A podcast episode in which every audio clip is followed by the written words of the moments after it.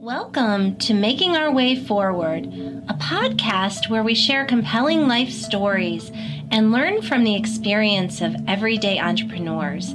At NACCE, we celebrate diversity and invite you to join the conversation as we talk to entrepreneurs and leaders from all walks of life. We hope that by telling their stories, we bring you inspiration, empower you to take action, and ignite entrepreneurship in your community.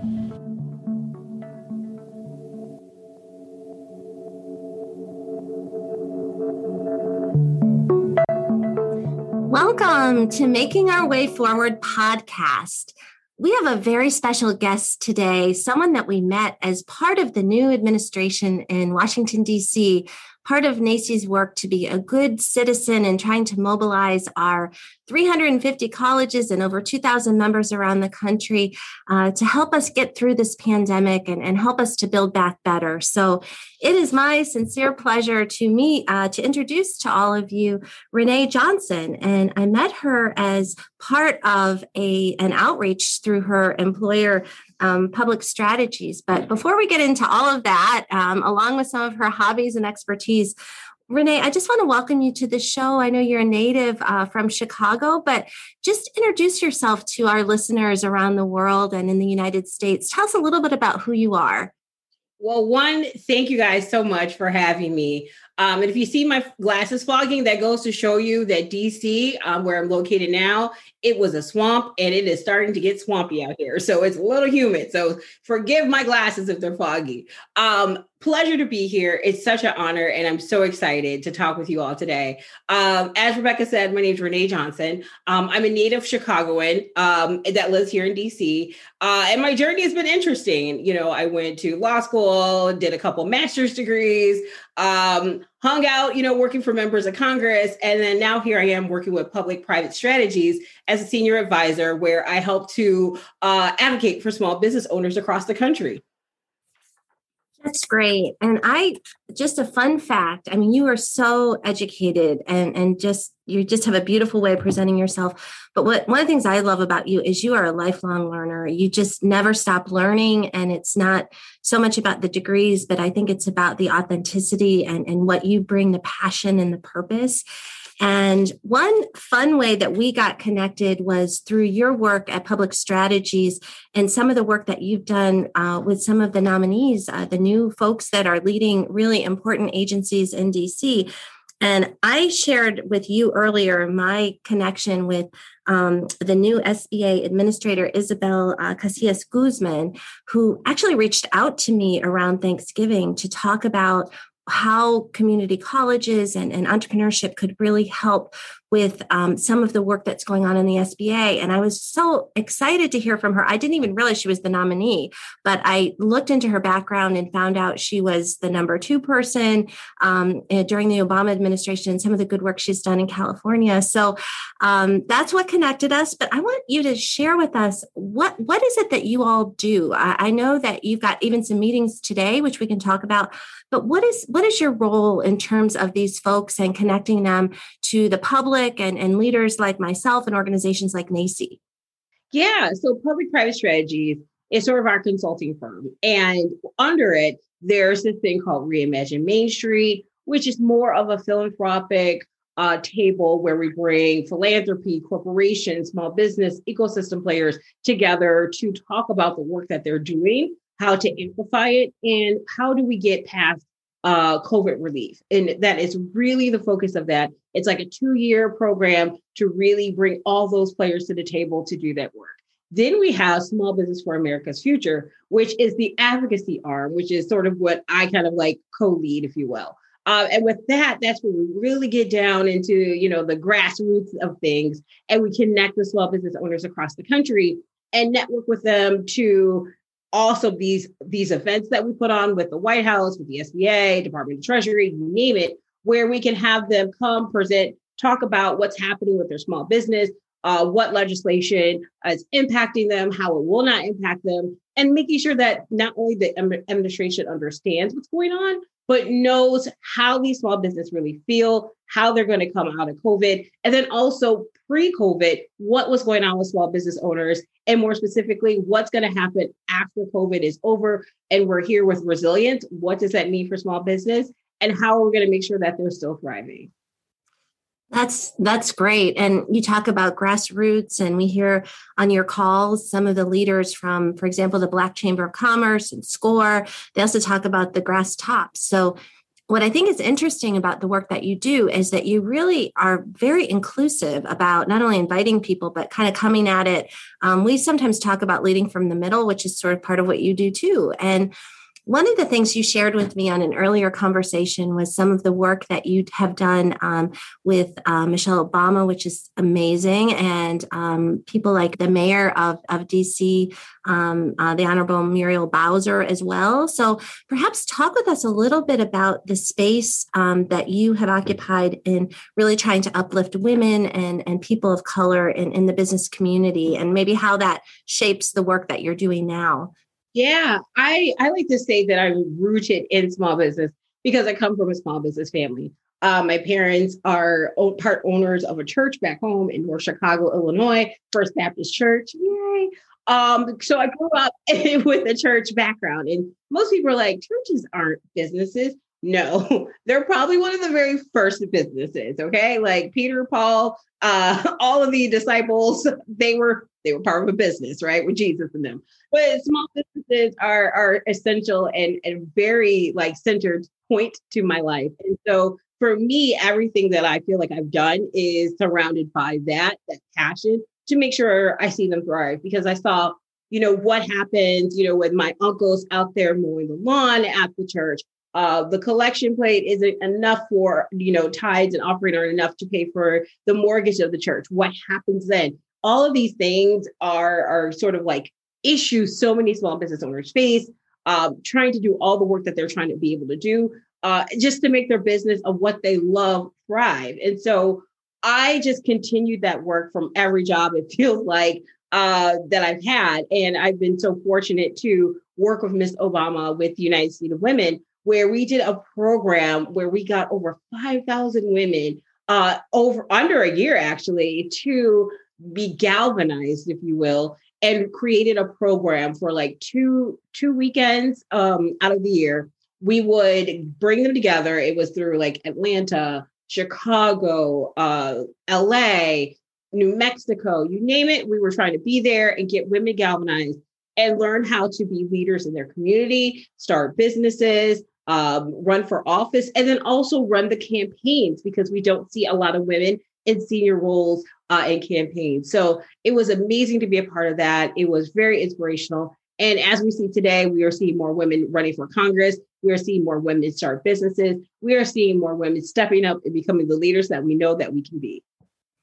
Love it, love it, love it. There's so much there. And I agree with you. Um, First Lady Obama and her, you know just her story of becoming. I, I just was so inspired by that. We we passed that book around um, members of my family and and thinking about that. One of the initiatives that NACCE has is around um, e-ship for for women in higher education. Uh, you know whether they're you know presidents, faculty, whatever their roles are at early, mid, and late stage. So we are in the process of planning a a retreat that we're going to have in in November. So we'll be talking to you about that at, a, at another time. But I think the piece that you mentioned about sort of your life experience and, and growing up in the church, and I think you know your message about you know nonprofit organizations too. Uh, is a 501c3 nonprofit. We were fortunate enough to get CARES Act loan the first time around. We didn't have to lay off any employees, but I had to put my business hat on many a day and try to figure out, you know, with all of the staff that we have, we're not traveling. So,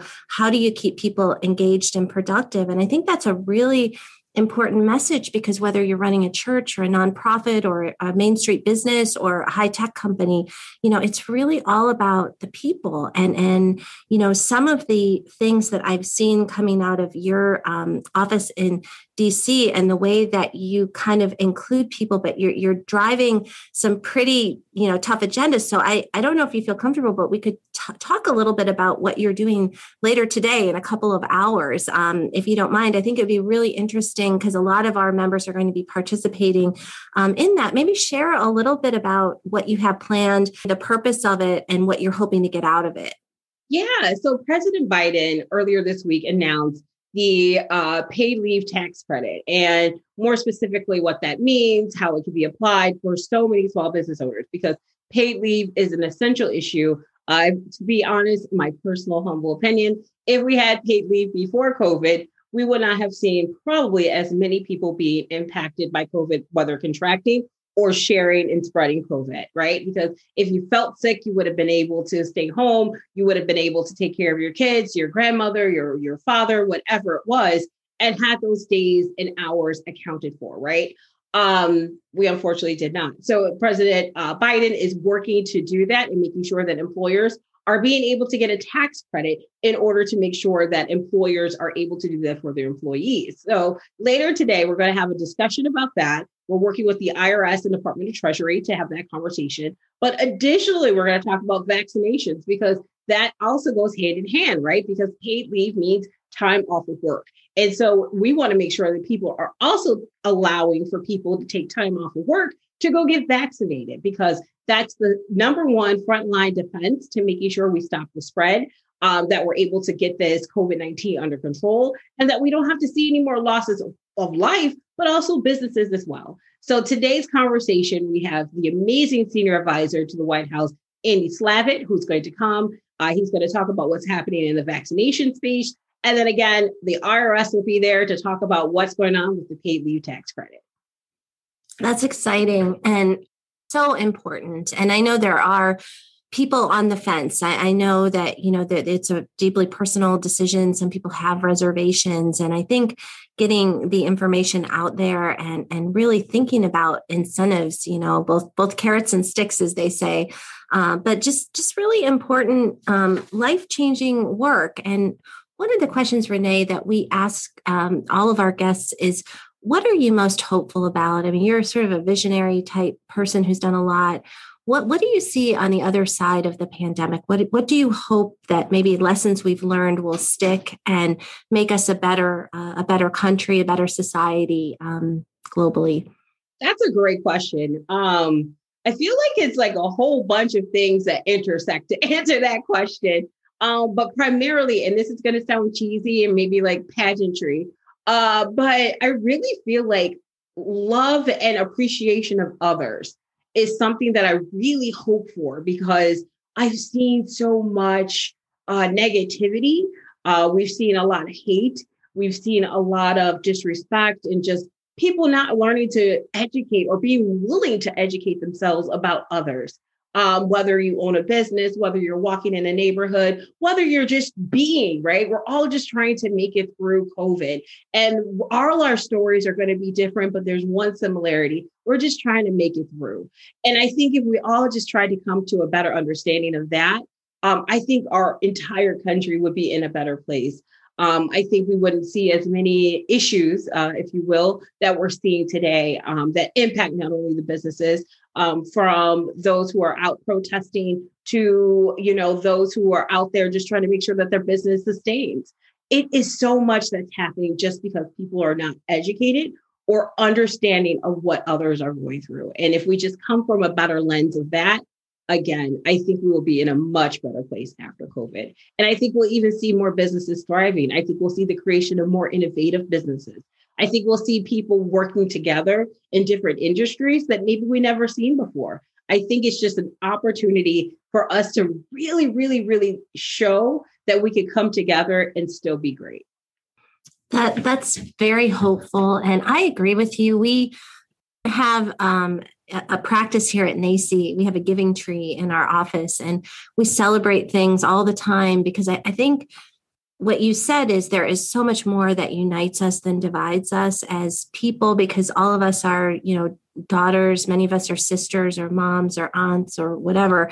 And it's the humanity of, of people. And i think sometimes what we've seen is people get disconnected and they feel um, they don't feel like they have a role or a part. And part of the work we do at NACCE is really kind of leaning into an invitation that everyone is invited. And as you know, we do that through not only community colleges, but historically Black colleges and universities, minority serving institutions. And we've taken a real interest in how might we support colleges that uh, reach out to um, Native American and Indigenous people, because sometimes, you know, that's an important um, part of our, our quilt of, of people um, that, that occupy places. And I think this is also a historic week because, of course, we had the verdict um, uh, come through. And um, I, I, just have been asking people in, in my life, and I know personally, I, I, watched that on TV and I, I just started crying. I, I just, it just impacted me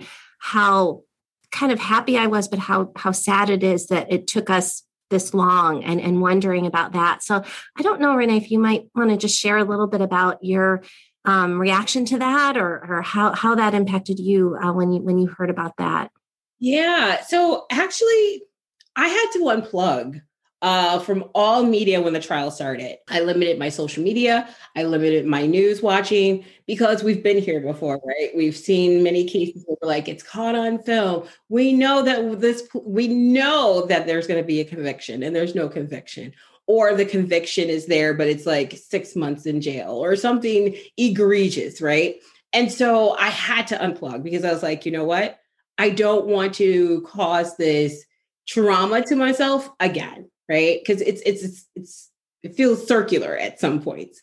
Um, a coworker actually texted me. He was like, "Hey, I know you're not paying attention. I know you unplugged, but I just want to let you know the verdict came back and he was guilty." And I was like, "Wait, what?" Um, I'm sorry. And like, I don't know where it came from. I don't know how it happened, but I just became like overpowered by emotion and started crying. And I didn't even realize that I had that in me. And so the impact of this trial, I think, is is is much bigger than uh, George Floyd, who we who we dearly miss, and his life should not have been the catalyst for a movement. But how insane is it that this week, historically, this case is now a precedent and that can be used to help so many other people who, unfortunately, on the day of his decision, were also murdered by police. So now we can use this and hopefully ensure that the criminal justice um, uh, code is changed so that it does have some ramifications for those who injure, harm, kill, murder those innocently. They have to face the judgment of that as well. So it, it, it was emotional and it was just like, wow, I can't believe now we really have something to use as a standing point to move forward. Right. It's it's all about moving forward. It's it's interesting and thank you for sharing what your personal experience was. We have uh, on our staff, our, our, well, actually, our podcast co-host and um, our director of innovation equity, Jeff Smith, is is an African American man and, and sociologist by training, and and he shared a kind of a similar experience. So one of the things we're going to be doing later next week is convening a group of people, uh, a diverse group of people, to talk about what did that feel like if you are a person, uh, say, of a white background, or you are a person of color, kind of working in this ecosystem as you do and we do, and, and, trying to think about like, what is it that unites us? And when you just shared your story and I briefly shared mine, I think what unites us is the seed of hope. Is, is it doesn't solve everything and there's tragedy that continues, but how can we come together and make a difference? So Renee, our time is winding down. I feel like I could talk to you all day long, um, and we'll have to have you back uh, for other things. But I want to end on a little bit of a lighter note because we like to try to uh, dig into our guests. Uh, and one of the things you told me when we talked earlier is that you are an expert on rosé wine, and people uh, send you wine from all over the country. And it piqued my interest. Natalia and I were talking about it, so I was looking up facts about rosé wine and I found out it's the first wine that was created a 7000 BC. So that's pretty incredible. So maybe we could end on a bit of a lighter note. Tell us how in the world did you get interested in that and what is that experience uh, uh, like for you? Yeah, so it's funny because my favorite color is rose gold. Um, and everyone like who knows me knows everything around me is pink. Like literally everything is pink around me. I love pink. So naturally, when I started drinking um, for for leisure, uh, I was of age, of course. I did not have my first sip until I was 21. Um, I was like, I don't believe that you know hard liquor is my thing. Uh, just because it looks intimidating and like I've seen people's stories, I'm like, I want to be blacked out. I want to, you know, just have something that's enjoyable, like refreshing. Um, and like I didn't grow up around vineyards, you know, Chicago's not known to have water, you know, it's Chicago. Um, so it wasn't until I moved to um actually the Southern Illinois where I was in school. Um, I moved to a little like neighborhood that had like a little bar, but it was like a wine bar. And I was like, well, what, what's a wine bar? Like, I know what wine is, but like, what's a wine bar? And like I walked in, I started talking to people. Uh, I got like so excited because they like literally gave me flights of wine to figure out what my palate was. And I was just like learning so much so quickly. And then I found out there was vineyards in, near my college. So we started going to vineyards and then we started learning more about wine. And then all of a sudden I realized they have pink wine.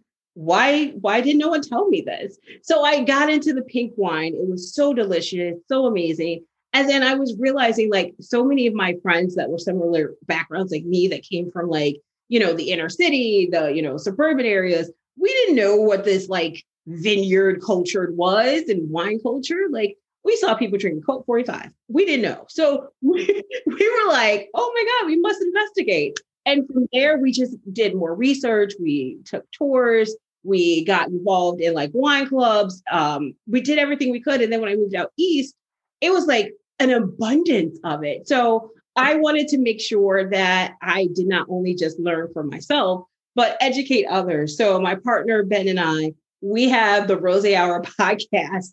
And basically, we talk about different rose wines. We talk about just people who got into the wine industry and how. Um, and our focus is really trying to make sure we talk about minorities. So, women, veteran, and uh, people of color owned businesses uh, that are winemakers or wine companies because it's also interesting to hear how did they even find out? How did they get into it? And like, how are they sustaining during a pandemic?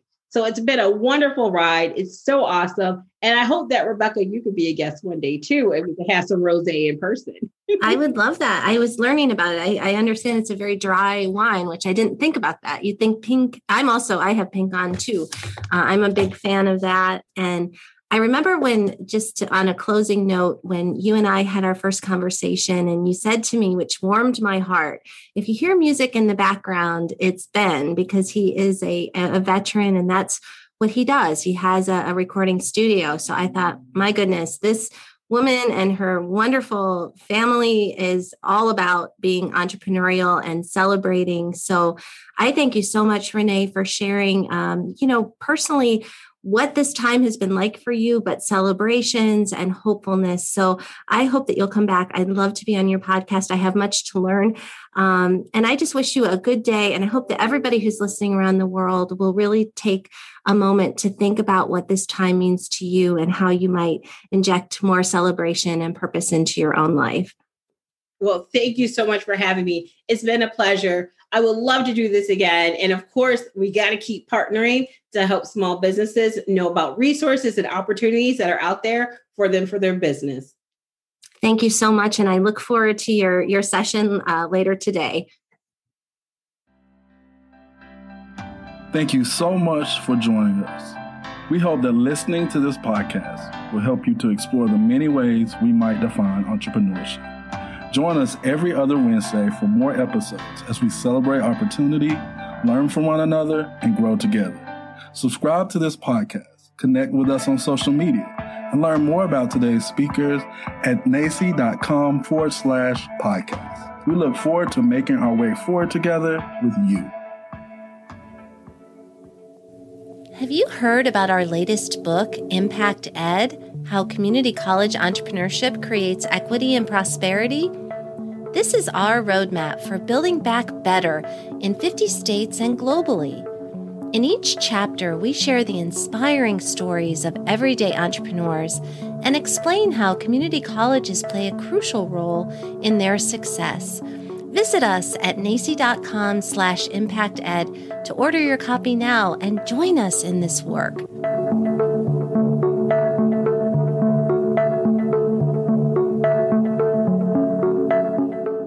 Have you heard the exciting news?